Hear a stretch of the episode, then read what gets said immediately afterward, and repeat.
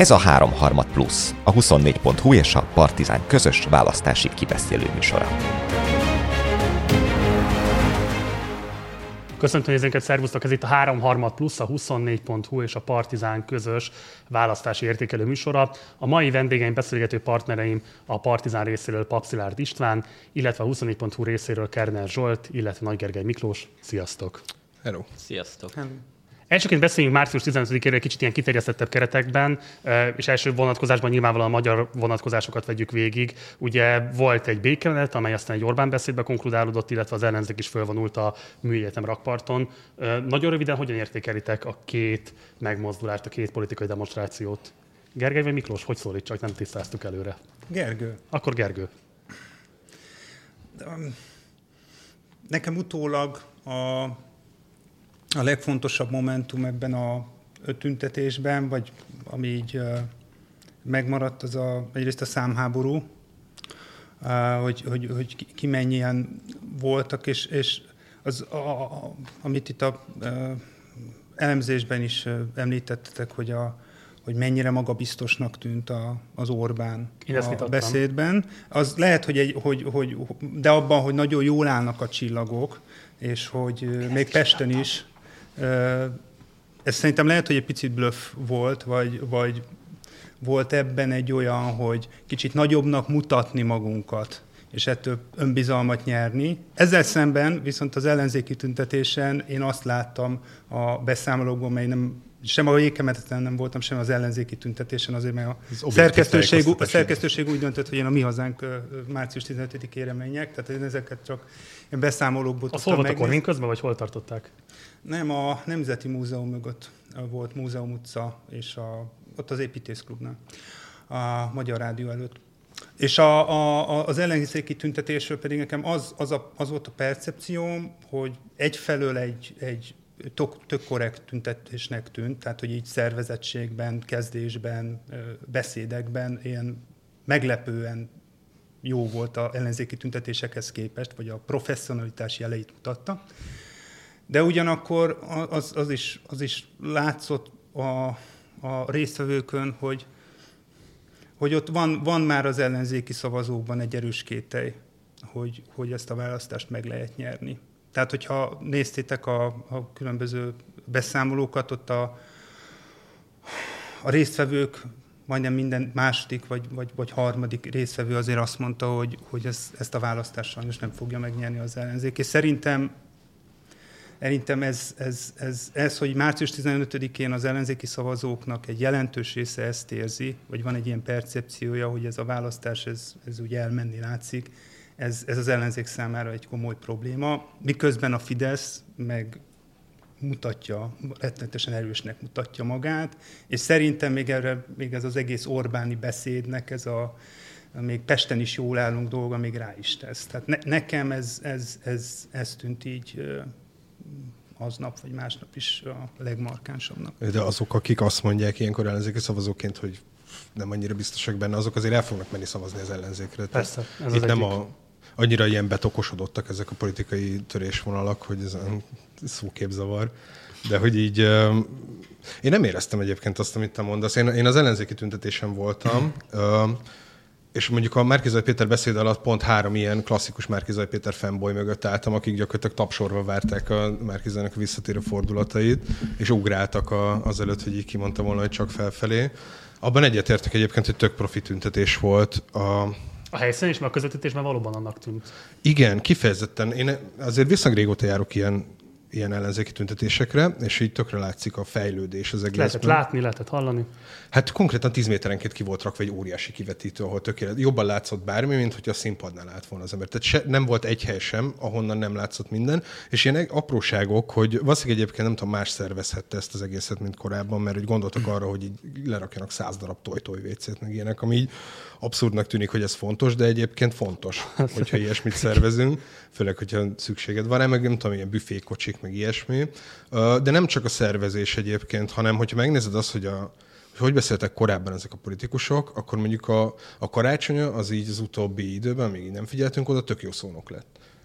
És a Fudan elleni tüntetésen látszott ebből valamit, szerintem ott is jól beszélt alapvetően, de itt röviden, arról beszélt, amit kellett, úgy mondta el, amit kellett, ugye Jakab is egyébként kicsit olyan volt tényleg, mint hogyha nem tudom, Bödös Tibort rendelnél a visről, mert így folyamatosan poénkodott, de működött. Így volt olyan poénja, amin én is így elnevettem magam a, nem tudom, Gróf Mészáros Lőrincen, és váratlanul ért, és azért nevettem rajta.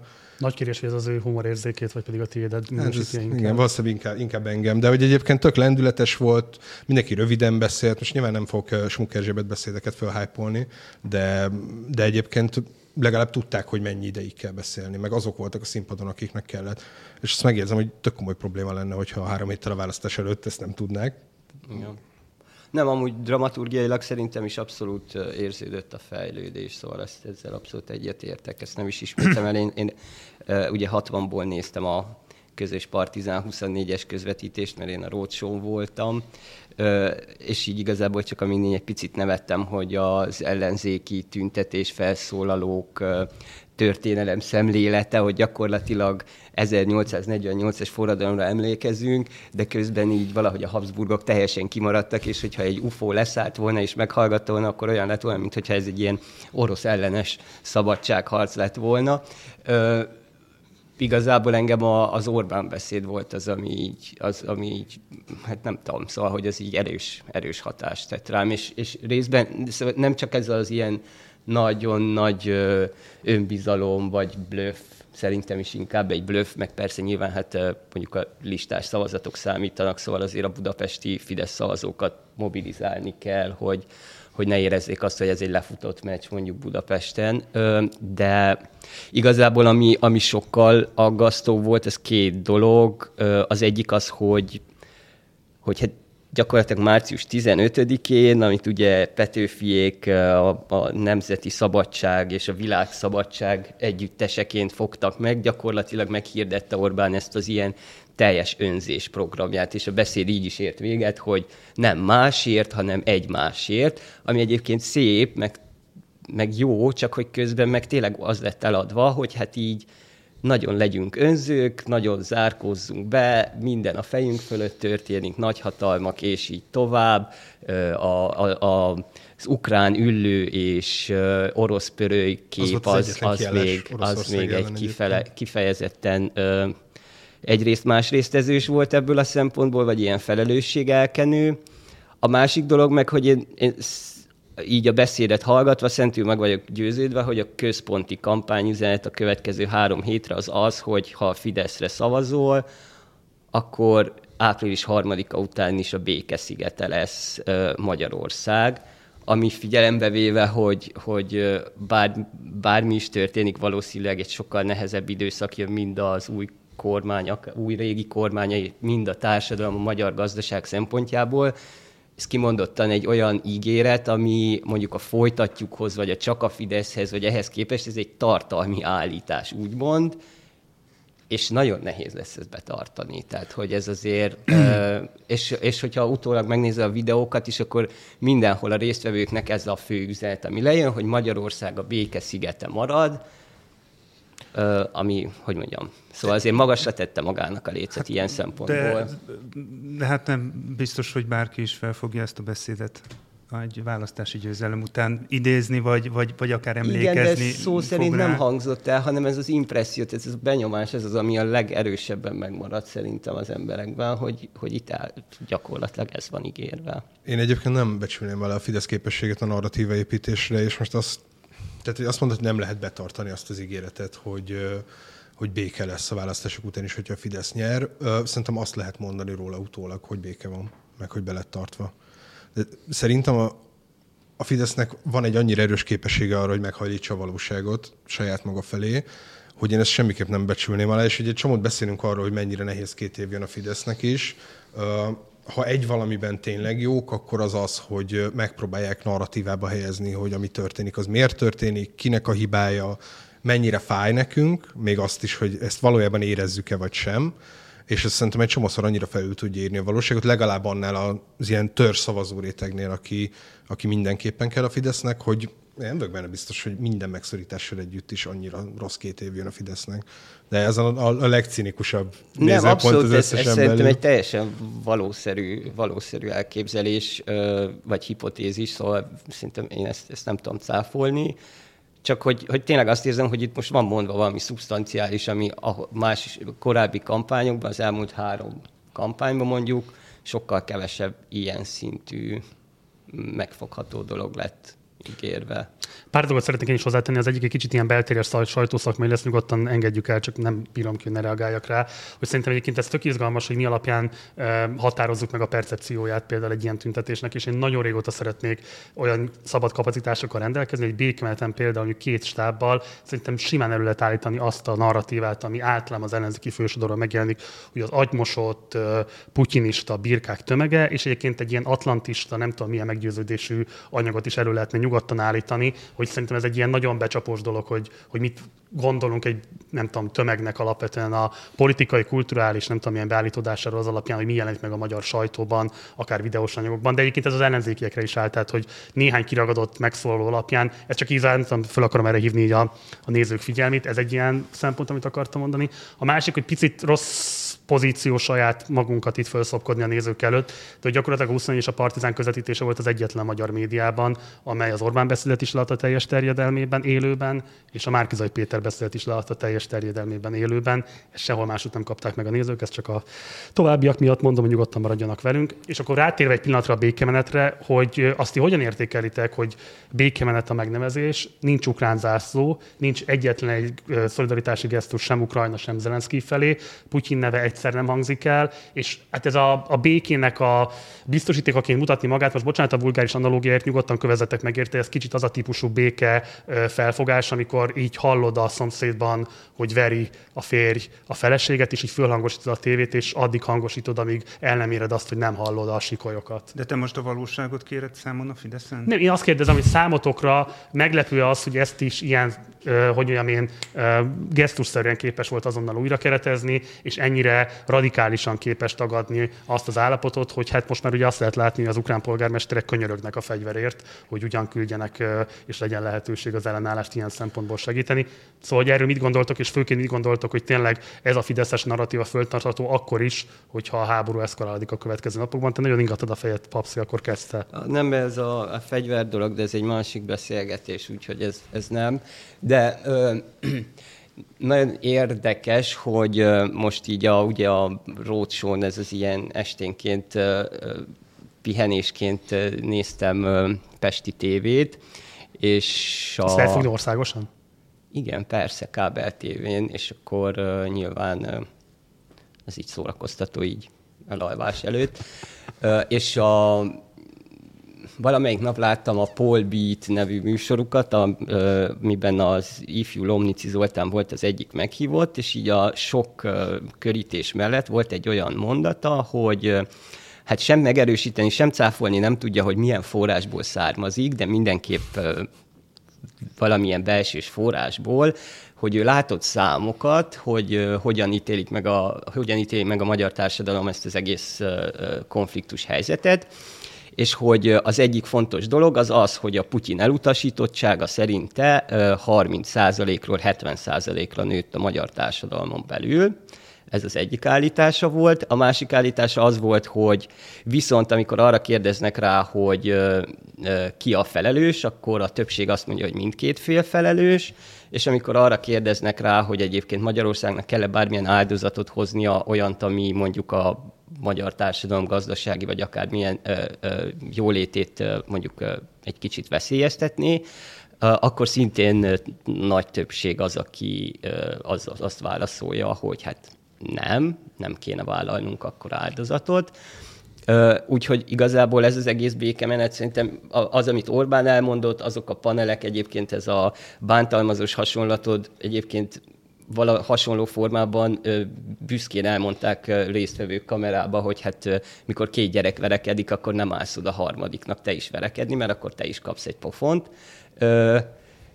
Szerintem erről szól gyakorlatilag minden egyes hollywoodi Igen. film, hogy de a jó fiú, de Na mindegy, szóval, hogy csak azt akarom mondani, hogy ezek, ezek valójában, igen, szóval ezek egy ilyen lemért dolog, és akkor itt jön be az, hogy, hogy hát mit gondolunk a politika feladatának, azt gondoljuk-e, hogy ezek, ezekre, a, ezekre a meglévő valamilyen attitűdökre rájátszon, ráerősítsen, vagy egyébként perspektívikusan gondolkodjon, mert egyébként hogy mondjam, szóval, hogy ebből a dologból bármit lehetne még kanyarítani, tehát akár egy, egy, egy ambiciózus víziókkal rendelkező országvezető, akár tekinthet mondjuk lehetőségként arra, hogy mit tudom én, az energetika területén csökkentsük az orosz függőséget, hogy átálljunk megújulókra, lehetne ez is az üzenet, nem, nem lenne szükségszerűen az önzés a, az üzenet, és egyébként pont ma tartotta a lengyel miniszterelnök a Moraviecki egy beszédet, amiben meghirdetett egy ilyen Putyin ellenes csomagot, kvázi gazdasági csomagot, aminek például az egyik üzenete ez volt, hogy hát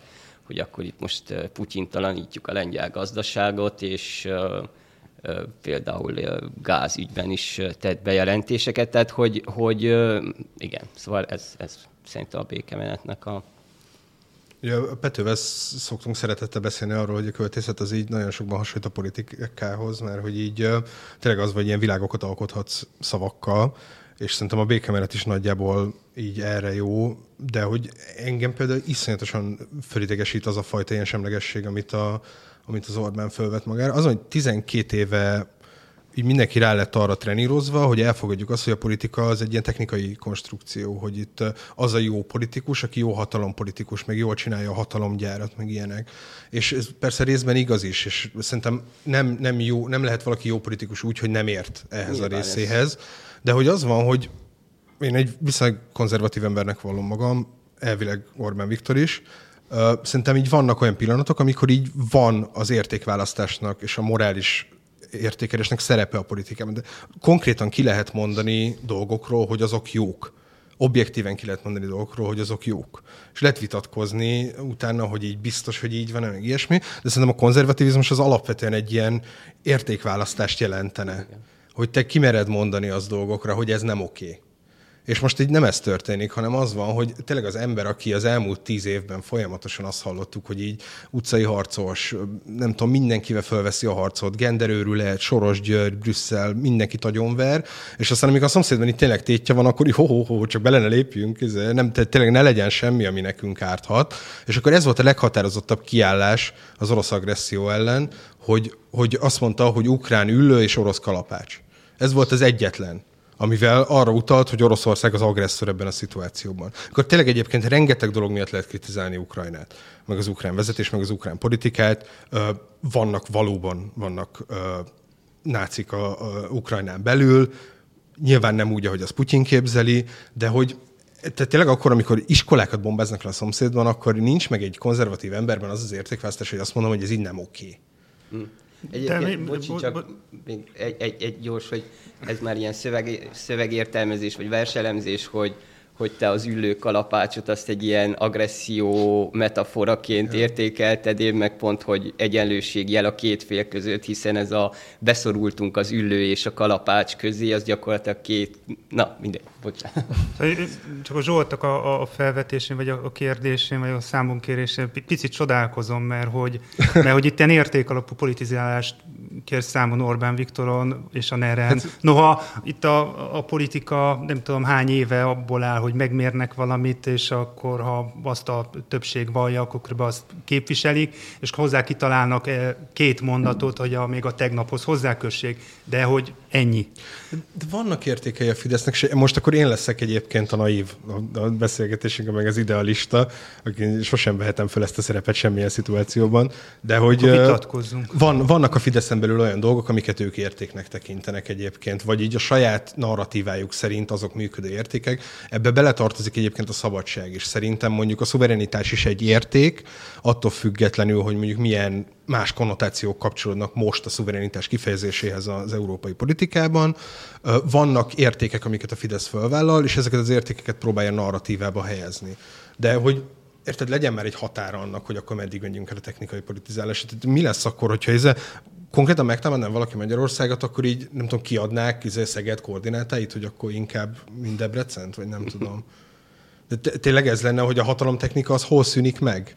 Ilyen szituációban, és mikor van az, és egyébként szerintem ez különbözteti meg az államférfiakat a jó politikusoktól, hogy van, aki fontos, narratív szempontból fontos helyzetben azt tudja mondani valamire, hogy igen, most ez a fontos, hogy ezt csináljuk. Bocs, azért én az elmúlt 12 évben egyetlen egy ilyen küzdelem, és nem tudom mondani Orbán Viktor, akkor az érték alapú választás lett volna az irányadó. Tehát, hogy például, bocsáss meg, a szuverenitás kérdésében az a legnagyobb ilyen cirkuszi trükkjének az egyike, hogy miközben konkrétan ilyen félgyarmati státuszba helyezte a magyar összeszerelő üzemekkel Magyarországot és a magyar gazdaságot kiszolgáltatva a német újraiparosításnak, és akkor ezt még hosszan tudnám sorolni. Tehát bizonyos értelemben ebbe a mintázatba szerintem ez most beleilleszkedik. Én csak azt nem értem, hogy a választók számára, akik 12 évig arra vannak kondicionálva, hogy keletnyitás, hogy Putyinnal a partnerség, hogy ez az egész történet mennyire nagyon fontos, őket tényleg így sikerül át, átállítani, vagy pedig azért ez a üzenet, ez megbicsaklik, és lehet, hogy a német Zsolt, ugye ez egy nagy kérdés, hogy akkor most üzent, vagy ez a teszt része, vagy mi történik itt most valójában. Ugye volt ez a posztja, amelyben azt mondta, hogy ruszkik haza, ami már-már ilyen zendülésnek számít a magyar nyilvánosságban, bár valószínűleg ez túl van értékelve. Tehát azért az vicces, hogy miközben nem tudom, Schwarzeneggerre hivatkozik Orbán Viktor, a közben Schwarzenegger nyilván sokkal tét nélküli pozícióból, de maga közben meg mégis egy sokkal acélosabb vagy élesebb kikelést folytat le Putyinnal szemben. Tehát, hogy azért egy ponton túl van az a dolog, amit valóságnak hívunk, és egy ponton túl én szeretném látni, hogy ez valahogy megrecsenti ezt a narratívát, mert ha tényleg az van, hogy ez mindent képes újra keretezni, és folyamatosan képes a hatalommal újra alkotni azt, hogy a narratíva számít, és nem a valóság, akkor az tényleg egy olyan tapasztalás, amire valószínűleg teljesen újra kell gondolnunk szerintem a szakmai standardjainkat, meg így egyáltalán a eszköztárunkat. Ah, bocs, csak még hadd fejtsem ki, hogy mire gondolok hatalomtechnika, mert pontosan erre, hogyha már abban a kellemetlen helyzetbe kerültem, és nekem kell megvédenem a Fideszt az elmúlt évben, és azt mondani, hogy vannak értékek, egyébként nem a harcokra gondoltam. Magadnak ilyen, az... okoztad a bajt. Igen, tudom, én sétáltam bele ebbe az erdőbe, de uh, én az arra célzok pontosan hatalomtechnika alatt, hogy a Fidesz azért nem választ értéket, mert nem tudja a szavazói, tehát nincs olyan érték, amiben minden szavazója egyszerre hisz. Szerintem Oroszországban is, és ez az, amit Putyin a háború előtt eléggé elrontott, és Magyarországon is, akkor lehet egy ideológia vagy egy döntés mögé többséget teremteni, és az Orbán akkor tud ilyen tömegeket megmozgatni, hogyha hosszú időn keresztül lassan megváltoztatja a gondolkodásukat. És ez egy csomó mindenben megtörténik, viszont most erre nem volt idő.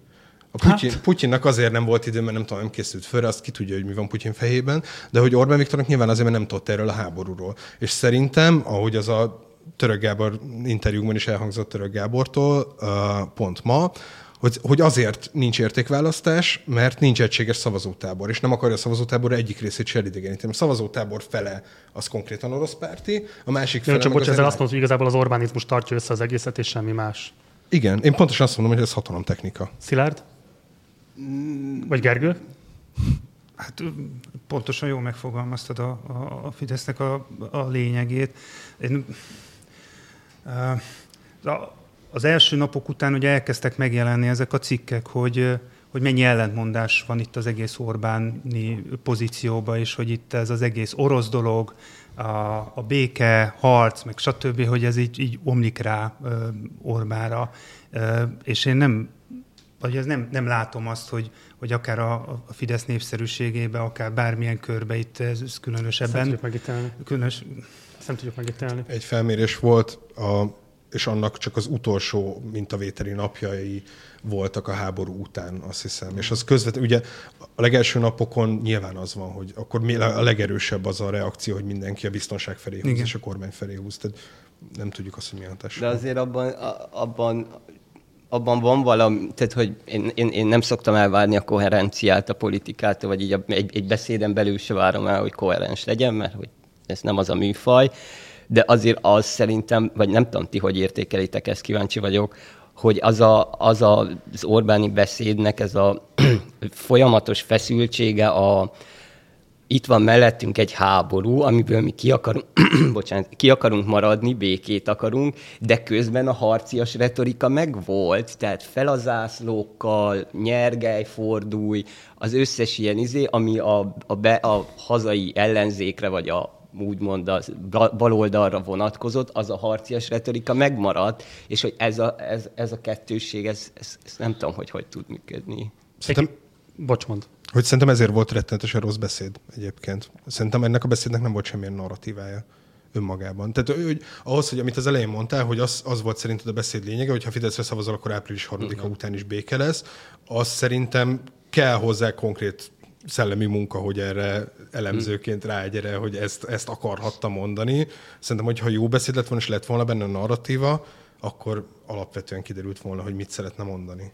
Igen, ez a mesélés egyébként ugye a talán nem köveztek meg érte, egy konkurens médiumot fogok itt most egy kicsit reklámozni, de ugye a Szili írta 4 en egy elemzést arról, hogy ő miket tapasztalt a békemeneten, és hogyha egy nagyon röviden össze akarom foglalni, akkor nekem is egy régóta hajtogatott mantrám, hogy így hát igazából ez tényleg egy ilyen bizonyos értelemben a beszédcselekvés a legfontosabb kérdés az Orbánnál, és bizonyos értelemben így, hogy szubstantíve mi az állítás, az nagyjából egyébként lényegtelen egy bizonyos értelemben vett hangulat az, ami ezt a magot, ami most békemenetként írunk le, valamilyen módon mozgatja. És ebből a szempontból szerintem érdekes, hogy egyébként az Orbán például mondjuk miért vetemedik arra, hogy a Tuskra konkrétan utal, miközben nyilvánvalóan az, hogy a lengyelek nem jelennek meg a békemeneten, sem hivatalos politikusként, sem egyébként szolidaritó, nem tudom én, tömegként, tehát nincsenek lengyel zászlók a, a békemeneten, ami egy, hát hogy mondjam, eddig szokatlan jelenség volt, mert ugye ez egy fontos, szimbolikus eleme is volt mindig a, a békemeneteknek. Tehát ugye ő maga hívja fel a figyelmet azzal, hogy elárulja azt, hogy a Tusk már áruló, és a Tusk már egyébként egy csőd tömeg. Az a Tusk egyébként, akinek a politikai politikai túrelését köszönhette hosszú évekig az európai szintéren. Erről pont egyébként a Tóth Csaba Tibor írt egy elég jó publicisztikát szinte ma reggel a mércére. Tehát, hogy, és ugye ez a Tusk egyébként mert megjelenik az ellenzéki tüntetésen, ahol meg egy kicsit az a zsenánt, hogy miközben ugye a Márkizai Péter beszédének ez a önkritikai éle az, amit a leginkább visszahangoznak, a közben mondjuk a Tusk egy fél mondattal sem utal arra, hogy az ő megjelenése itt az nem föltétlen annyira magától értetődő, és mondjuk, hogy le volt valami fajta felelőssége abban, hogy ilyen hosszan táncolhatott, vagy egyensúlyozhatott a különböző álláspontok között az Orbán. De ezzel kicsit már át is tértünk a Márkizai Péter beszédre. Van-e bármi erről elmondanátok? Én csak egyetlen egy gondolatot akartam fölhozni, hogy szerintem retorikájában ez egy sokkal fegyelmezettebb beszéd volt, mint amihez hozzászoktunk a Márkizai Pétertől. Emiatt egyébként szerintem szubstantív egy kicsit gyengébb is, hogy ott is én az erős állítás hiányát azt elég erősen éreztem, és különösen szembeötlő volt, hogy másnap reggel, amikor az MTV-be bement, és az az öt perces időkeret, ami nyilván egy ilyen szivatás az állami tévétől, hogy akkor csak ennyit beszélhetsz, közben valójában baromira jót tett neki, és szerintem az az eddigi legerősebb beszéde volt, amit a nyilvánosságnak intézett. Én felvételről egy picit szürkének éreztem a, a, a beszédet, ez volt az első benyomásom. A, a, a második pedig az, hogy, hogy és ez valahogy az ellenzéki kampányra is igaz, hogy hogy kicsit olyan fókuszálatlannak, hogy a nagy üzenetet, a nagy, nagy mondatot ö, nem nagyon éreztem, a, vagy nem nagyon érzem a, a kampányukban sem, de a Markizaj ö, beszédében sem. Tehát én azt a beszédet, hogy úgy éreztem, hogy nagyon, nagyon sok mindenről akar szólni, kicsit sokféle témát ö, kezd el. Ö, ugye egy eléggé programközpontú beszéd volt, és az egész kampány picit szerintem, vagy, vagy szerintem túlságosan is programközpontú, és én, én, ezt, én a Márkizaj Péter beszédében ezt éreztem egy picit, picit kritikusnak, hogy, hogy nem, hogy, hogy, hogy mondjam, hogy nagyon-nagyon gyorsan beszél, nagyon sűrűn beszél, nem egyszerű követni őt, és valahogy ez a nagy, nagy narratíva, ez, ez nálam nincs meg. A... Nem tudom. Nem tudom egyébként, hogy észrevette bárki, hogy az ellenzéki felszólók beszédének volt egy koncepciója. A 12, ellenzék 12 pontját akarták Igen. elsorolni, de ezt ott se vette észre senki egyébként, mert uh, szerintem a Márkizai Péterén kívül a beszédek nagy része az viszonylag feszes volt, még azoké is, akik egyébként szerintem gyengébben beszéltek de ott is volt egy kis zavar, nem tudom, Donátana bemondta a második, harmadik pontot, és akkor Kálmán, vagy Kálmán, Dobrev Klára bemondta a tizenegyediket. Tehát, hogy lett, lett volna egyébként koncepció benne, de én a Marcival értek egyet ebben, hogy a, túl hosszú volt még így is, szerintem a már beszéd, és valószínűleg jót tenne neki, hogyha struktúrálnák. De az van, hogy ő valószínűleg meg van győződve arról, hogy ő azért beszél jól, mert hasból ennyire jól beszél, és hogy ennyire jól rögtönöz szónokként. Viszont, hogyha rögtönző szónokként, akkor nincs narratíva abban, amit mondasz. Ez egyszerűen nem lehet megcsinálni a kettőt egyszerre. Hogy te 40 percen keresztül egy átfogó narratívára rögtönzöl folyamatosan. Én gyenge beszédnek éreztem, hogy főleg úgy, hogy az elején iszonyatosan fölhájpolták, konkrétan úgy mutatták be Márkizai Pétert, mint nem tudom, a legdurvább ketrecharcos világbajnokot, mielőtt így belép az oktogomba, és akkor utána elkezdett az időjárásról, meg Zsuzsi Fagyizóról beszélni a beszéd első öt percében. Messze az volt a legjobb rész, igen, amikor önkritikus volt, valószínűleg ez nem a természetének sajátos, és ilyen önmagából való része, és, és ezért nem beszél erről többet. Jót tenne neki, hogyha többet beszélne, de ja, az se volt egy jó beszéd egyébként.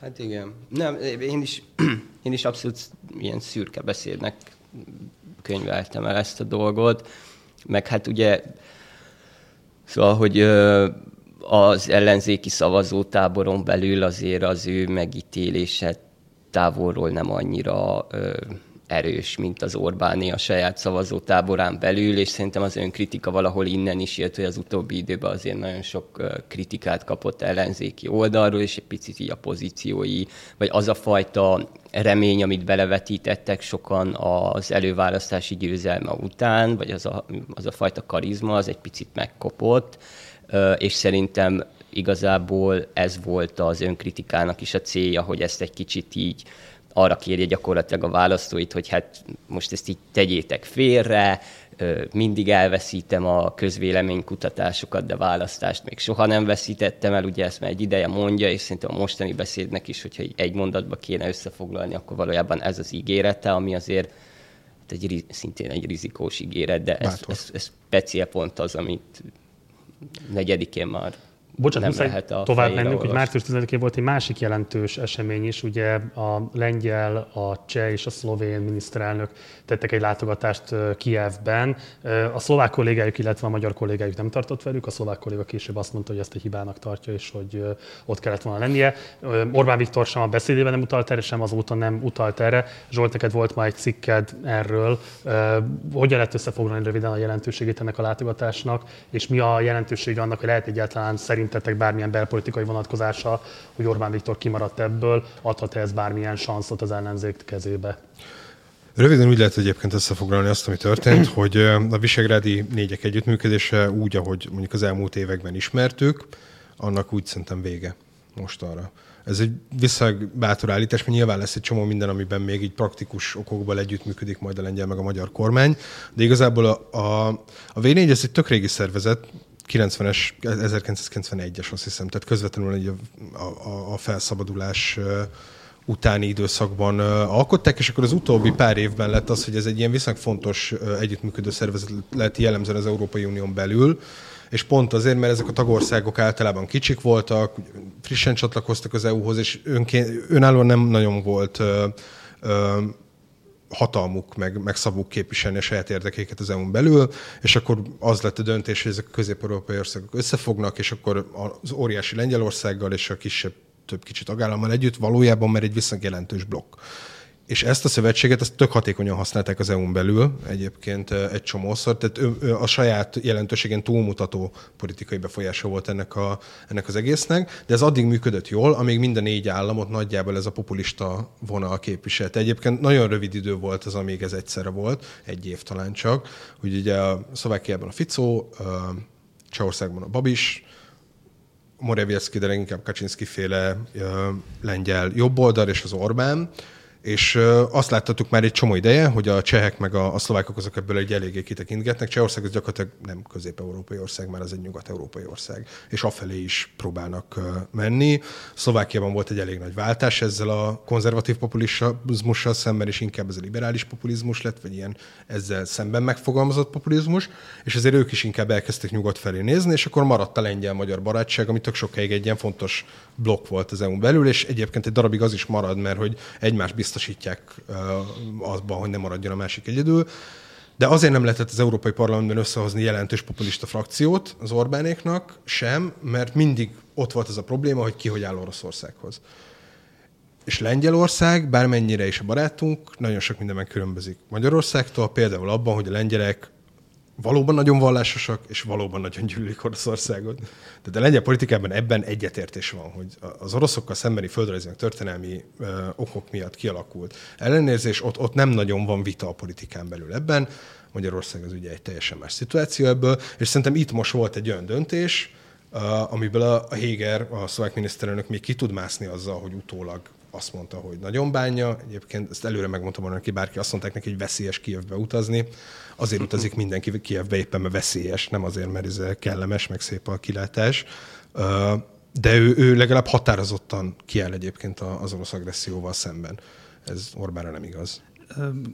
És akkor innen folytatnám, ugye, hogy a, a, a belpolitikára kérdeztél, de ez az egész ukrán háború, ez az egész vénésztori, amiről a Zsord beszélt, ugye egyrészt azt mutatta meg, hogy ezt a populista szélsőjobbos új frakciót tényleg miért baromi nehéz gyakorlatilag összehozni, mert tehát történik egy ilyen, és akkor kiderül, hogy igazából a nem tudom, tíz szereplőből, nem tudom, heten tök más gondolnak a dologról, kis túlzással, és, és, és igazából hosszú távon szerintem az Orbáni külpolitika vagy európai politikának ez baromi nagy léket ad. Tehát, hogy ezt, az egész, ezt a nagy projektet, ugye, amit most már egy éve tol, hogy ezt mindjárt összehozzuk, ugye de decemberben megpróbálták aztán nem sikerült Varsóba, ugye folyamatosan erről, hogy, hogy mindjárt, mindjárt, mindjárt meg lesz, és akkor bejött ez a háború, és hát ez, ez szerintem ez teljesen agyonvágta ezt a projektet, de hogy szerintem közel, közeltávon ez a belpolitikában nem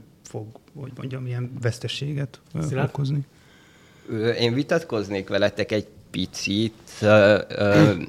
Szóval én azt gondolom erről a V4 dologról, hogy ki, most tegyük félre azt, hogy igen, ez egy, egy régóta létező ilyen együttműködési keret, és hogy kétségtelen van ennek egy ilyen diplomáciai vonulata is, de én azt gondolom, hogy az elmúlt 12 évben Magyarországon a V4-ek az valójában egy ugyanolyan politikai termék volt, mint a polgári Magyarország, és így tovább mert hogy egyébként a valós együttműködések mondjuk az Európai Unión belül, azok tényleg pragmatikus alapon működnek, és hogy szerintem nem regionálisan meghatározottak, tehát hogy mindig, amikor mondjuk a v egy hajóba kerültek valamilyen EU-s tárgyaláson belül, akkor azért mindig ott voltak a portugálok is, tehát hogy azért az Orbán is mindig ki, jobb, tehát hogy bizonyos alkalmi koalíciókat megkötötte a Kosztával, Portugáliában ledíleltek dolgokat a Macronnal, amikor kellett ugye a, a, a, a koronavírus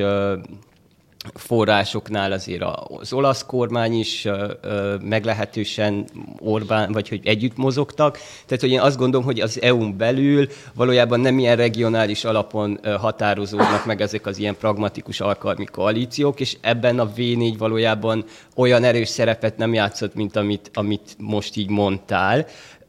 Ráadásul igen, szóval, hogy azt gondolom, hogy ez egy ilyen mondá, egy ilyen politikai termék volt befele használatra, hogy hát itt mi a mi szuverenista harcunkban támaszkodhatunk a szomszéd országokra is, de közben, mikor megnézed azt, hogy az, ami igazán számít most a politika mellett, ami igazán számít, az ugye a gazdaság, és ha ott megnézed, akkor igazából az együttműködés az így nem létezik Kelet-Európában, a versengés létezik, egymást alul licitálva próbálta meg Kassa, Debrecen és Nagyvárad ide csábítani a BMW-t, Debrecen nyert, és így, tehát hogy minden ilyenben valójában gazdasági versengés történik, egymást alul licitálják, olcsóbb munkaerőben, kedvezőbb adószabályokban, és így tovább a, a, a visegrádi országok gyakorlatilag. Tehát, hogy ilyen értelemben valójában soha nem is létezett, mint közösség, hanem mint, inkább mint egy, vers, egy, egy versenyistáló, ahol így, uh, ahol így a lovak uh, egymással uh, Na, egyáltalán nem értek veled egyetemben egyébként, mert akkor érted, hogy ha a V4 nem létezik, akkor nem létezik a Fukar négyek sem, meg a, a Hanza országoknak a szövetsége is. Persze, hogy politikai termék, egy politikai frakció is egy politikai termék, egy frakció sem mindig szavaz egyben, az Európai Parlamenten belül is egyébként vannak olyan frakciók, amik legalább annyira megosztottak szavazatonként, mint amennyire mondjuk a visegrádi négyek volt megosztott, de önmagában az a politikai termék, hogy mi egyeztetünk tanácskozások előtt, ugyanúgy, ahogy mondjuk a fukar északi tagországoknál, azt szerintem egy kifejezetten fontos hatalomprojekció. És uh, nyilván praktikus okokra jött, az északiaknál is praktikus okokra épül, de hogyha azt mondod, hogy csak a gazdaságon múlik az egész együttműködés, akkor ez a kizárod a politikai élet egy csomó más részét. Mert szerintem nem csak a, nem csak a gazdaság van, létezik a, a jogi hatalom is mondjuk. És szerintem ez a típus együttműködés, ez inkább erre szolgált, de én is azt gondolom, hogy ez sokkal jobban föl lett fújva, mint amennyire valójában működött, és szerintem pontosan azért lett fölfújva, mert az Orbánek és Morawieckinek érdekében állt, hogy ebből egy komolyabb Igen. politikai termék legyen, és pont azért állt részben érdekében, mert egyre inkább kiszorultak a német, meg nem tudom, francia jobb oldalról való együttműködésből, nyilvános együttműködésből, és ezért kellett valamilyen politikai együttműködés fölfújni a lehető legnagyobbra, ami, amit utána el lehet adni itthon, hogy mi nem vagyunk izolálva. És ennek lett Abszolút. most vége ennek az illúziónak. De szerintem ez nem azt jelenti, hogy ez nem működött soha, meg nem volt a jelentőségénél nagyobb, csak az, hogy föl volt fújva ebben a politikai protézis jellegben egyetértünk, szerintem ezt akkor így félre is tehetjük. A másik része az meg, az meg szóval, hogy az egy, az egy vitás kérdés szerintem, de hogy elsődlegesen, hogyha ö, tényleg ö, hogy ha megnézed mondjuk a nem tudom, északi országok gazdasági integrációját, az EU belül gazdasági együttműködését, akkor ott azért egy sokkal erősebb dolgot látsz, vagy egy sokkal perspektívikusabb gondolkodást a, az együttműködés érdekében, a verseny ellenében, mint mondjuk, mondjuk a V4-eknél, amit láttál. Hogy szóval, hogy Hát de ez nem a gazdaság, hanem a jog. Tehát, és, és pont ezért is szakadt félbe. Bocs, hogy tovább folytatom ezt a vitát, csak azt szerintem tök érdekes, hogy a v belül ugye a gazdasági együttműködés, ott tényleg az van, amit mondasz, hogy ez egy verseny a közép-európai államok között. Itt inkább abban van közös együttműködés a jogi hatalomban, mert hogy nagyjából, amikor ez a V4 ekkorára lett fújva, akkor ők ugyanúgy gondolkoztak arról, hogy milyen típusú hatalmat kell adni a tagállamoknak Európában, milyen típusú hatalom kell, hogy náluk legyen, és milyen típusú jogokat kell betartani az EU-n belül, és szerintem ennek, ennek a típusú érdekképviseletnek nem volt köze a gazdasághoz. Ebben teljesen igazad van, hogy ott Bár nem volt ennyire közös munka. Csak hogy még egy utolsó replika, hogy, hogy szerintem egyébként, ha végignézed a Ficó karrierjét, vagy a Babis politikai pályáját is, akkor azért látod, hogy nagyon erősen alakult, vagy változott ez a, tehát hogy még a V4 legszorosabb együttműködési időszakán belül is nagyon erősen változott az, hogy ők tényleg mennyire vesznek részt ebben a dologban, mert hogy igen, politikai vagy diplomáciai EU szintű érdekérvényesítésben saját belső szempontjaikra ezt tudták jól használni ami nem biztos, hogy ellentmond annak, amit te állítasz, csak árnyalja. Ezt örökké tudnánk folytatni. Visszakanyarítom a vitát egyébként a belpolitikai vonatkozásokra, mert nem beszéltünk a mi hazánkról, illetve a kutyapártról, mindenképpen emlékezünk meg róluk. Ugye a kutyapárt a dinós beavatkozásról híresült el a békemenetre, illetve a mi hazánknak volt egy demonstráció, amelyen te Miklós ott voltál. Elmondod, hogy mit tapasztaltál?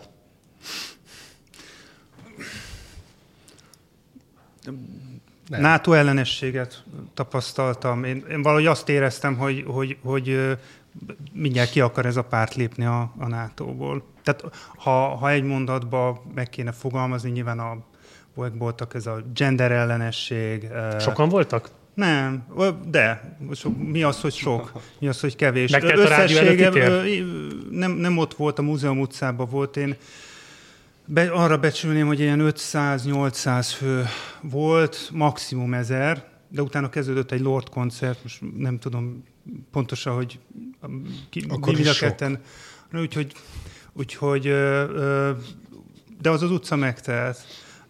Szóval ez volt a leg, legmarkánsabb, hogy, hogy ott egy ilyen nagyon, nagyon masszív NATO ellenesség volt, tényleg olyan táblák voltak, meg olyan, olyan hangok, hogy, hogy lépjünk ki, amit egyszerűen egy ilyen háborús helyzetben és hát maga Torockai László is azért ezt fűtötte, vagy hát a előtte lévő pártbeli társai, úgyhogy engem ez őszintén szólva a, meglepett a, a genderezés, az LMBTQ-zás, a cigányozás, stb. Az, az nem, mert arra nyilván az ember felkészül, amely a mi hazánkra, de amikor egy ennyire erős, új üzenetet, erre én, nem, én erre nem számítottam. Ugye beszéltünk itt a műsor előtt egy picit már arról, hogy milyen bevitási esélyeik vannak. Én amellett érveltem, hogy szerintem amióta részben lezárásokat kivezették, részben pedig a háború elsöpörte itt a, a Covid-dal kapcsolatos fenntartásokat, ugye egyetlen azt, hogy ez egy ügy legyen, azóta én azt mellett érveltem, hogy a mi hazánkról kihúzták a talajt, és hogy szerintem a bejutási esélyik radikálisan csökkentek, illetve még azt tartottam volna fontosnak mondani, hogy a Torocának érdemes megnézni szerintem a videóit, amiket publikál a neten. Ugye van egy, amely kifejezetten ezt a háborút elemzi. Ezt már több mint félmillióan nézték meg, ami szerintem egy szemfelnyitó kell, hogy legyen abban az értelemben, hogy van neki azért népszerűsége, vagy feltételezzük azt, hogy ezt nem feltétlenül fizetett hirdetésből hozta össze, mert a további videó is eléggé nézettek. És ugye az is érdekes, hogy hogyan próbálja össze akrobatikázni azt, hogy itt a, az úgynevezett Covid diktatúra, a Big Pharma, és ebből az Oroszország való kimaradása, ilyen értelemben gazdasági izoláltsága is hogyan erősítette azt, hogy neki katonai intervencióval kell érvényt szerezni az érdekeinek, de hogy közben meg igazából nem tud nagyon radikálisan mást mondani, mint amit a Fidesz Fidesz mond, mert egyébként a nyílt NATO ellenességet az, tehát nem azzal kampányol, hogy szavazatokba a parlamentbe és beterjesztük a törvényt, hogy kilépjünk a NATO-ból, szavazatokba a parlamentbe és megindítjuk a katonai akciót Kárpátalja visszafoglalásáért. Tehát ennyire éleseket nem mer mondani, vagy nem tud mondani, és amit mond, az igazából meg sokkal érvényesebben van képviselve a Fidesz által. Hogy látjátok akár a mi hazánk, akár a kutyapárt bejutási esélyét, Szilárd? Én ugye a Gergő cikkéből tájékozódtam a Mi Hazánk tüntetéséről, úgyhogy nem szeretnék túl nagy megfejtéseket így mondani egy cikk elolvasása után, viszont a, a picit megfogott ez a hányan nézték meg a Torockai videóját, hogy alapvetően igen, szóval a, a, az, amik a beszédekben elhangzottak, azok a Fidesz retorikájának, a, vagy a narratívájának a megerősítői gyakorlatilag, tehát ez a nagy hatalmak fejünk fölött, és így tovább, meg a, a nyugat is ugyanannyira rossz, mint a kelet, és így tovább, meg az egész genderezés, meg ezek a dolgok. Nyilván Torockai belemondta, hogy Orbán is rossz ebből a szempontból.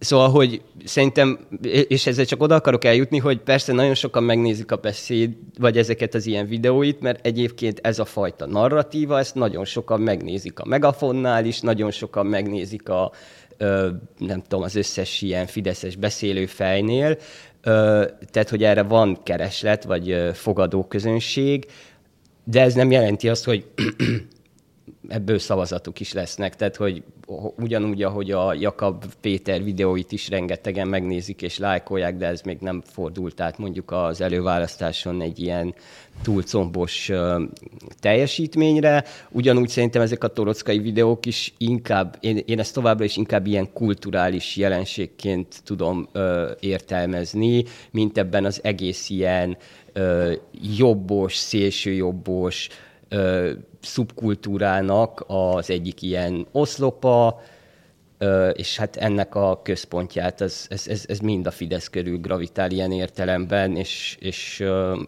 én ebből, ebből a mostani tüntetésből egy kicsit, kicsit ezt éreztem, hogy az az egyetlen pont, ahol, ahol politikai törésvonal, törésvonalképző erejük volt, azt ugye elveszítették, és így inkább visszasoroltak a hagyományos témáikba, amikkel egyébként a Fidesz Fidesz narratíváját támogatják meg valamilyen szempontból. Egy, egyébként szerintem hogy nem biztos, hogy politikai szempontból számukra hülyeség lenne akkorákat mondani, hogy foglaljuk vissza Kárpátalján. Hogyha szerintem a különbség a két szervezet között, mint kutyapárt meg a mi hazánk esetében, valószínűleg az lenne, hogyha csinálnánk, hogyha úgy lenne a szavazás, hogy nem tudom, másodlagos preferenciát is meg lehet adni, akkor szerintem a mi hazánk sokkal jobban teljesítene, mint a kutyapárt. Hát jó, akkor igen, mert, igen. mert akkor a Fidesz után egy csomóan szavaznának rá, de ez, le, egy, ez egy lehetőség. Tehát pont azért, hogyha mondjuk Orbán Viktor túlságosan is megpróbál egyensúlyozni, akkor lehet, hogy az van, hogy azok, akik tényleg a legkeményebbek, mondjuk a háborúval kapcsolatban is, Oroszország mellett, azok lehet, hogy inkább leszavaznak a mi hazánkra. Én nem feltétlenül tudom, hogy ebből sok ember van-e. Én alapvetően kicsit többre becsülöm a mi hazánk szavazó, hogy többre számolom a mi hazánk szavazóinak a számát így előre, mint, mint ti ezek szerint. Én szerintem van esélyük bejutni a parlamentbe. Hát esély biztosan van, de hogy reális, és főként a kutyapárt esetében kérdezem ezt tőletek, hogy ti találkoztok-e például kampány eseménnyel tőlük, hmm. találkoztatok-e akár plakátokkal velük, például a városban egyáltalán egy kutyapártos plakátot sem láttam. Nekem még. az a megfejtésem erre, hogy ott felmérték azt, hogy nekik nem jó, hogy bekerül, ha bekerülnek a parlamentbe, de ezt lehet, hogy már régebb óta is tudták, tehát hogy eleve nem játszottak a, a parlamentre és ezért nincsen kampány, hiszen most azt mondtad, hogy feltűnően ni- nincs most, most azt fogalod, hogy, föl, tehát, hogy miközben belelavírozta a tagság a Kovács Gergelyeket abba, hogy mindenképpen akkor most már állítsunk jelölteket, legyen lista, ő úgy próbálja ezt a Gordiuszi csomót feloldani, hogy közben meg akkor a kampányt gyilkolja meg azzal, hogy konkrétan De miért, nem miért tehát szerintem baromira rosszul állna a kutyapártnak a parlament, és ezt szerintem ők is tudják. Szerintem rossz lenne úgy ott benne lenni, hogy hát a, ha, ha ilyen mérleg nyelve lenne, ugye erre készültek ilyen becslések, hogy 97 97 5, és akkor nekik kellene ezt eldönteni. Szerintem az nagyjából a kutyapártnak a végét is jelenteni. Az olyan nyomás lenne rajtuk, hogy teljesen összeroppantaná ők. Szerintem nem, nem hogy mondjam ezt egészen pontosan, tehát szerintem nem, nincsenek erre felkészülve. Erre, erre, erre, erre, erre a feszültségre, ami ott érne őket, hogy folyamatosan egyeztetni kell, ilyen telefonok jönnének, olyan telefonok jönnének. Hogy politizálni kell. Hogy politizálni kell. Az... mindjárt elmehetünk ebbe az irányba, és csak szerintem, és szerintem a, a kutyapártnak az ideális az lenne, hogyha mit tudom, kapna egy 4 százalékot, az a, megkapna azt az állami támogatást, amiből továbbra is el tudna működni, többet kapna, mint most, és nekem ez, nekem ez régi meggyőződésem, hogy ők egész konkrétan erre hajtanak, tehát nekik ez a, ez a állami támogatás megszerzése, majd szétosztása ezzel a pályázati rendszerrel, ez a, ez a működésüknek az alfája és omegája, és ebből nem is akarnak kimozdulni, mert szerintem teljesen jó felmérik, hogy, hogy ha bemennének a parlamentbe, az egyszerűen a komfortzónájukon túl lenne, és ö, rosszul állna, ö, megcsuklanának benne, és, és nem tudom, szétesne a párt lehet, hogy komolyabb stratégiát gondolsz ebben, mint ami valójában mögötte van. Tényleg csak annyi, hogy szerintem alapvetően a parlamenti politizálás azért állna nekik rosszul, mert képességbeli problémák vannak nem tudnak politizálni, nincs kitalálva, hogy hogyan politizáljanak, hogy mit gondoljanak a világról, és azt gondolom, hogy nyilván lehet, hogy alapvetően nem is vágynak a parlament, mert ijesztő dolognak tűnik, de szerintem itt azért a kampányolás és képességbeli problémák vannak.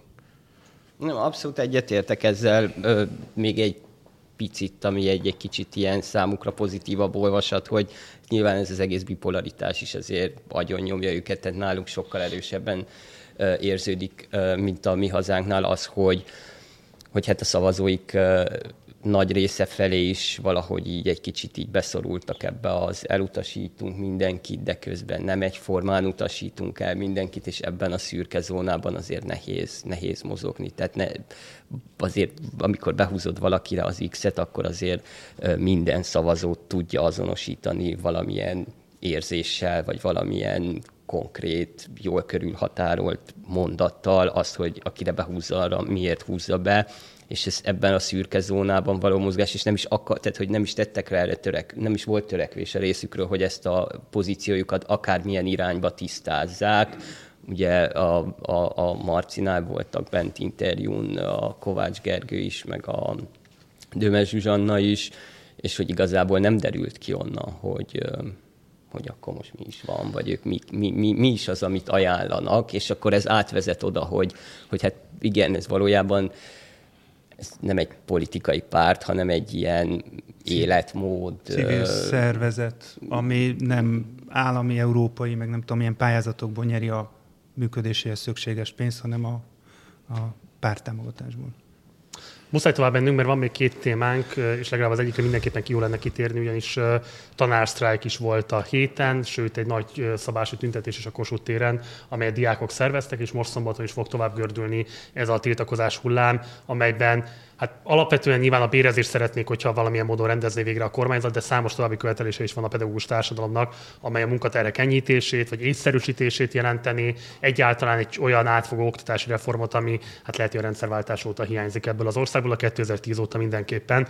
Ugye a hatását szerintem már az is jelzi ennek a megmozdulás sorozatnak, hogy az elmi közleményben próbálta delegitimálni, vagy legalábbis eljelentékteleníteni azzal, hogy azt mondta, hogy mindössze 11 néhány százaléka tagadta meg a munkafel felvételt a pedagógus társadalomnak, de közben Kövér László már például egy most tartott beszédében eh, elismerte a jogosságát ezeknek az igényeknek, sőt azt is mondta, hogy egy eh, reményei szerint következő Fidesz kormányzatnak feladata lesz ezzel valamit kezdeni.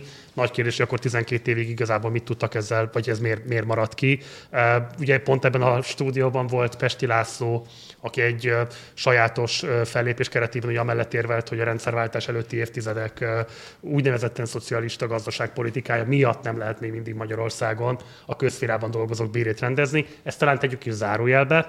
Kérdezném tőletek, hogy a következő két hétnek lehet-e meghatározó kampány témája a pedagógus megmozdulás, lehet-e ez egy olyan ügy, amire ténylegesen oda fog figyelni ellenzék is, kormányoldal is, és aki magasabb téteket tesz be ebben a kérdésben, annak adott esetben több választó fog majd bizalmat szavazni április harmadikán. Szerintem nem lehet egyébként. De az van, hogy van egy, most elmondom, hogy miért nem lehet, és aztán elmondom, hogy mit gondolok a kampányra. Azért nem lehet, mert készültünk valamire, vagy készült mind a két politikai oldal valamire ez alatt a kampány alatt. Vannak ilyen előre bekészített ügyek, amik látványosan jönnek ki a Fidesztől, mondjuk a kispesti, nem tudom, önkormányzat működéséről, meg arról, hogy így, hogy működnek az ellenzéki önkormányzatok, és hogy minden más is úgy szerintem felülír az, hogy a szomszédunkban bombázzák a fővárost. És ezért ez nem lehet egy annyira fontos ügy. Lehet, hogy lenne olyan ügy, ami ennél fontosabb belpolitikailag ma Magyarországon, de én nem gondolom, hogy a tanárok tiltakozása lenne az. Mindazonáltal tökéletesen együtt, egyet értek azzal, hogy tiltakoznak a tanárok, és azt is gondolom, hogy Magyarországon két nagyon méltatlanul alábecsült dolog van, az egyik a tanárok, vagy a tanár személyiség, a másik pedig a sztrájk. És én, én egy visszakapitalista ember vagyok, és, de azt gondolom, hogy a, a közös bértárgyalás, meg a sztrájk lehetősége azt szerintem egy annyira fontos eszköz, aminek ilyen méltatlanul ellene vagyunk Magyarországon, ami valójában szerintem azért van, mert egy ilyen végtelenül individualista társadalom vagyunk, csak annak a büszkesége nélkül, hogy mi individualisták vagyunk. És szerintem ez egy fontos dolog lenne, hogy ha, ha a tanárok azt elérik, hogy legalább sikerül kicsit megbarátkoztatni Magyarországot a sztrájk és a közös munkáltatói vagy munkavállalói fellépés koncepciójával, akkor szerintem már előrébb vagyunk. Persze ideális az, az lenne, hogyha normálisan megfizetnénk a tanárainkat. Nekem van egy tanárbarátom, és szoktam néha kérdezni a sztrájkról, most is sztrájk voltak, csak egy zárójelet szeretnék elsztenni, hogy ez az egész tanársztrájk dolog, ez hol rettenetesen problematikus. Ő mondja mindig azt, hogy figyelj, egy alkalommal tudnánk komolyan sztrájkolni, és az az érettségi. De hát azzal nem, nem fogunk kicseszni a diákjainkkal, hiszen érzelmileg kötődünk hozzájuk, és nem de az lenne az egyetlen olyan pont, szokta ő mondani, amikor igazi nyomást tudnánk a, a kormányzatra tenni. Az, hogy sztrájkolunk egy-két-három napot, és akkor mindig vissza, szerinted kivel cseszünk ki? Egyrészt kicseszünk magunkkal, mert azt, azt, a, taná, azt a tananyag mennyiséget, amit ilyenkor nem adunk le, akkor azt gyorsabban kell leadni, rosszabb minőségbe kell leadni. Egyrészt, egyrészt a sztrájkkal magunkkal, illetve a diákokkal cseszünk ki és most beszéltem a adás előtt a, ez a barátommal, és hát náluk az van egy, egy belvárosi gimnáziumban tanít, hogy azért ott benne a tanáriban már most elég nagy a feszültség. Körülbelül ilyen 60-40 százalék a megosztás, tehát kisebbségben vannak a, a sztrájkolók, és akik meg nem sztrájkolnak, azok, azok, azok feszülnek, hogy most akkor helyettük kell dolgozniuk, hogy helyettük kell. Tehát ez belülről rettenetesen problematikus, és a, a hatékonysága is alapvetően van egy ilyen nagyon furcsa adottságban szerintem korlátozva. És hát az van, hogy szóval nekem minden szolidaritásom a, a tanároké, és ez, ez, ez, ennek, ezzel kellene kezdeni. Egy, egy új kormánynak ennek a szférának a rendezését, de az, hogy a, a Fidesz ezzel reálisan foglalkozni fog, az elkövetkező, tehát a belátható időn belül én erre semmi esélyt nem adok. Tehát ott egyszerűen olyan külpolitikai, olyan gazdasági infláció, nem tudom, most ugye rettenetesen kiköltekeztek, hogy ezzel a bérben tudnának foglalkozni, az kizártnak zalom. A világnézeti meg a szakmai dolgok, ugye itt a tankönyv, illetve a, a NAT kérdését, azt meg, azt meg a, annak meg teljesen ellen fog állni a Fidesz. Szilárd? Kevés túl determináltabb dolog van ebben az országban, mint a pedagógus sztrájkoknak ez az ilyen szétforgácsoltsága, vagy konfliktusos jellege.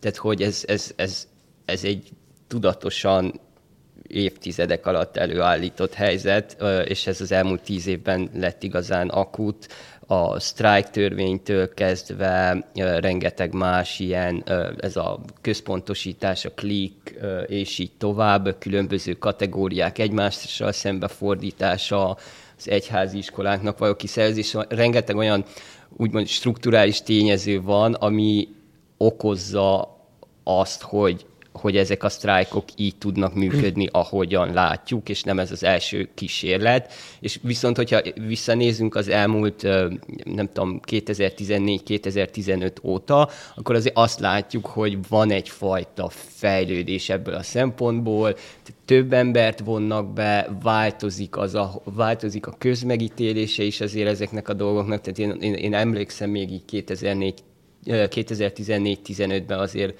milyen reakciókat kaptak a nem is sztrájkoló, csak tiltakozó tanárok. Ahhoz képest szerintem nagyon sokat változott a közvélekedés. de abban egyetértek, hogy ennek nincs most töré, politikai törésvonal képző ereje. Igazából, amit Kövér László mondott, az sem egy ilyen nagyon újdonság. Gulyás Gergely ezt szerintem az elmúlt kormányinfok szinte mindegyikén elmondta, hogy hát igen, értjük, kevés a pénz, több kéne, mi is értjük, hogy ez egy jogos követelés, de hát nem itt van most az ideje. Egyrészt most ugye mutogatnak a mozdonyvezetőkre, akik egyébként szintén rengeteg jogos követeléssel rendelkeznek, és akik viszont úgy döntöttek, hogy most a háború miatt elnapolják ezt a sztrájkot. Az a különbség, hogy ugye az ő munkájuk konkrétan érintett valamilyen szempontból, hiszen mondjuk a menekültek utazzása szempontjából azért a vasúti infrastruktúra az egy fontos dolog. Ilyen szempontból mondjuk a pedagógus társadalomra ugyanez nem húzható rá, hogy elvárás, hogy most a háború miatt ne sztrájkoljatok, mert az milyen fennakadást okoz egyébként ilyen háborús vonatkozásban. Ja, szóval, hogy ez egy bonyolult, egy bonyolult képlet, de az biztos, hogy annyira rossz munkáltató, mint a magyar állam a pedagógusaival azért nagyon nehéz olyan, nem tudom, vadkapitalista, szörnyű múltit találni, vagy akármilyen, nem tudom, milyen kis beszállító céget, amelyik ilyen szinten bánik a dolgozóival elvénégyeztük az időt, és az a baj, van még egy témánk, amire hát szerencsére nagyon kevés időnk lesz rá, úgyhogy nem kell hosszan értekezni róla, de azért röviden mindenképpen érdemes lenne. Mégpedig azért, mert Ugye alapvetően azért az ellenzéki közvélemény nagyon rá lett kondicionál 2019 óta egy olyan típusú csodavárásra, sőt már 2018-ban is, hogy nevezetesen, ha van fideszeseket lejárató botrány, akkor van esély az ellenzéki győzelemre. Ez ugye 2019-ben erősen meg lett támogatva a budapesti áttörőssel kapcsolatban. Szerintem egyébként zárójel nagyon kérdéses az, hogy ennek tehát valóban van ilyen összefüggés egyrészt, másrészt meg nagyon problémás az, hogy igazából sokkal nagyobb hangsúly fejeződik arra, hogy van-e fideszes botrány, semmint arra, hogy milyen politikai munkát tesz bele mondjuk egy ellenzéki formáció abba, hogy eljutassa a javaslatát, vagy az alternatíváját az választók széles köreihez. Tehát részben ellenzékiek is fújják ezt a, ezt a, ezt a kérdéskört. Ugye Ceglédi Csaba volt a 60 című műsorunknak a vendége, úgy fogalmazott, nem kéne nyugodtan aludniuk egyes fideszes politikusoknak, és hát más típusú lebegtetésekkel is élt arra vonatkozóan, hogy valamit még esetleg az ördögügyvédje ként elhíresült, nem tudom én, kollektíva, majd esetleg még előállhat a választások előtt. Ugyanakkor Márkizai Péter a Telexnek adott interjújában ezt egyértelműen tagadta, ő azt gondolja, hogy ha volt is bármifajta lejárató vagy kompromitáló felvétel, akkor azt már nem fogják kihozni a választások előtt. És közben, ahogy mondta a Zsolt is, valóban kormányzati oldalon pedig föltűnt Anonymous, aki követhetetlenül összetett és ilyen ö, elsőre lényegtelenek tűnő figurák közötti pénzmozgások alapján próbálja azt bebizonyítani, hogy itt az ellenzéki önkormányzatok azok a korrupció melegágyai, és közben szépen lassan zabálódik föl az, amit kampányként ismerünk, és marad ez a félbulvára silányított adok-kapok, ami a jó ég tudja, hogy hova fog még konkludálódni a következő két hétben. Most én beszéltem a legtöbbet, nektek már csak kevesebbet lehetne, úgyhogy röviden kérlek, hogy értékeljétek legfeljebb két mondatban azt, hogy mit vártok ti az ördögügyvédjétől, vagy az Anonymous-tól, egyik oldaltól, másik oldaltól. Gergő? Hát, semmit nem várok az ördög ügyvédjétől. Én szerintem ez az egész messiás várás, vagy csodavárás ellenzéki oldalon a ördög ügyvédje felé, ez, ez az ellenzéki kampánynak a szegénységi bizonyítványa. És ugye ez nem előzmény nélkül, ugye Simicska Lajos atombombájánál is ugyanez volt a helyzet, hogy azt is nagyon várták, de aztán azt nem dobta le Simicska Lajos. Hát a mert... választások után ledobta, csak más előjellel, igen. I, igen, mert, ott ugye egy ilyen gazdasági kiegyezés történt. Két gondolatot szeretnék még elmondani. Azt egyszerűen nem értem, hogy a, a Markizaj Péter ebbe a témába miért benfenteskedik, tehát hogy miért viselkedik úgy, hogy mint hogyha neki ott nem tudom, releváns információi vannak ezekre a dolgokról. Szerintem ez egy csomó kérdést felvet, és nem, szerintem nem hoz a, a, a szavazatot a, a, a, a konyhára. De hogyha már csodavárás, akkor tulajdonképpen azt is meg kell jegyezni, hogy, hogy ez az ellenzéki csodavárás, vagy, vagy messiás várás tette kormányfőjelölté Markizaj Pétert is. Tehát van az ellenzéki oldalban valami, valami nagy remény, ami ugye valahogy akkor szokott nagyon berobbanni, amikor, nem tudom, amikor tényleg nagyon-nagyon vedett a Fidesz, nem, nem látják az el, nagyon kiábrándultak az ellenzékből, és ugye ez tette föl Markizaj Pétert a, a polcra, és egyébként pont ez a baromi nagy elvárás nyomta agyon a, az ellenzéket, vagy ezt az ellenzéki kampányt januárra, februárra. Zsolt. Én tényleg két mondatban fogok rá válaszolni. Az egy, első, hogyha ezeket nem számoljuk. Az első mondatom az az, hogyha valaki tényleg le akar dobni egy ilyen bombet, akkor nem fenyegetőzik vele hónapokon keresztül, hanem ledobja. A másik pedig az, ami a legabszurdabb, hogy nem tudom, hogy jobb hely lett a világ négy év alatt, úgyhogy Simicska Lajos atombombáját eljutottunk Vladimir Putyin atombomba fenyegetéséig, de nem egy kellemes hely. Az biztos, hogy hogy ez, ez, ez egy hosszú beszélgetést érne az, hogy mit mond el a politikáról, hogy nem csak Magyarországon, de hogy ezek a dolgok Szerintem a, egyáltalán a képviseletiség intézményeinek, meg láncolatainak a teljes eltűnése és kiüresedése az, ami meg így egyáltalán ez az ilyen antipolitikai politizálás, tehát ez az elutasítjuk a politikát, nem merünk képviselni, nem merünk beleállni dolgokba, nem merünk konfliktusokat vállalni. Annak a jele ez a fajta ilyen bulvár rész, a korrupciós rész az megint egy messzire vezető vita lenne, az szerintem nem egy újdonság. Tehát az, hogy ilyen korrupciós kiszivárogtatások vannak, ez minden kampány előtt van, ez, ez benne van. Az, hogy ez miért nem ugorja meg már az inger küszöbünket, az megint egy olyan beszélgetés, ami arról szólna, hogy egyébként jól értelmezzük-e a korrupciót, és miért vagyunk így ráfeszülve erre a dologra, miközben nem, igen és akkor az egy mondat meg, hogy minden rendes magyar ember, én nagyon, nagyon kedvelem a bulvárt, és bármilyen kiszivárogtatást én ilyen szempontból szívesen fogyasztok, szóval de tudom, hogy ebben így mondjuk az újságírói közegben egy kisebbségben vagyok. De... Hát aki bevallja, igen, úgyhogy a többiek szemlesítve élvezkednek ezen. Papszilárd István, Nagy Gergely Miklós, Kerner Zsolt, köszönöm szépen, hogy itt voltatok. Nektek pedig köszönjük szépen a figyelmeteket, ez volt a Partizán és a 24.hu közös választási értékelő műsor a 3 plusz. 3 plusz a legközelebb jövő pénteken este 6 órától találkozhattok majd, és hangban egyébként meghallgathatjátok a teljes felvételt, a korábbi felvételeket is a 24.hu podcast platformjain már rögtön az adás után. Nagyon fontos, hogy a választás hetén is kövessetek bennünket, és főként a választás napján, április 3-án, ugyanis a 24.hu és a Partizán közös választási műsort szervez. A 24.hu oldalán eléritek a videó műsort, eléritek a legfrissebb híreket is, úgyhogy nem kell sehova máshol kattintanatok választás napján, csak is a 24.hu címlapjára. Mindenképpen iratkozzatok fel a csatornára, ha még nem tettétek volna meg, ha pedig bármilyen észrevételetek vagy kérdésetek lenne az elhangzottakkal kapcsolatban, és hogyha a YouTube-on néztek minket, akkor a komment szekcióban várunk benneteket. Munkatársai nevében köszönöm szépen a figyelmeteket, én Gulyás Márton voltam Budapestről, jó éjszakát kívánok, ciao.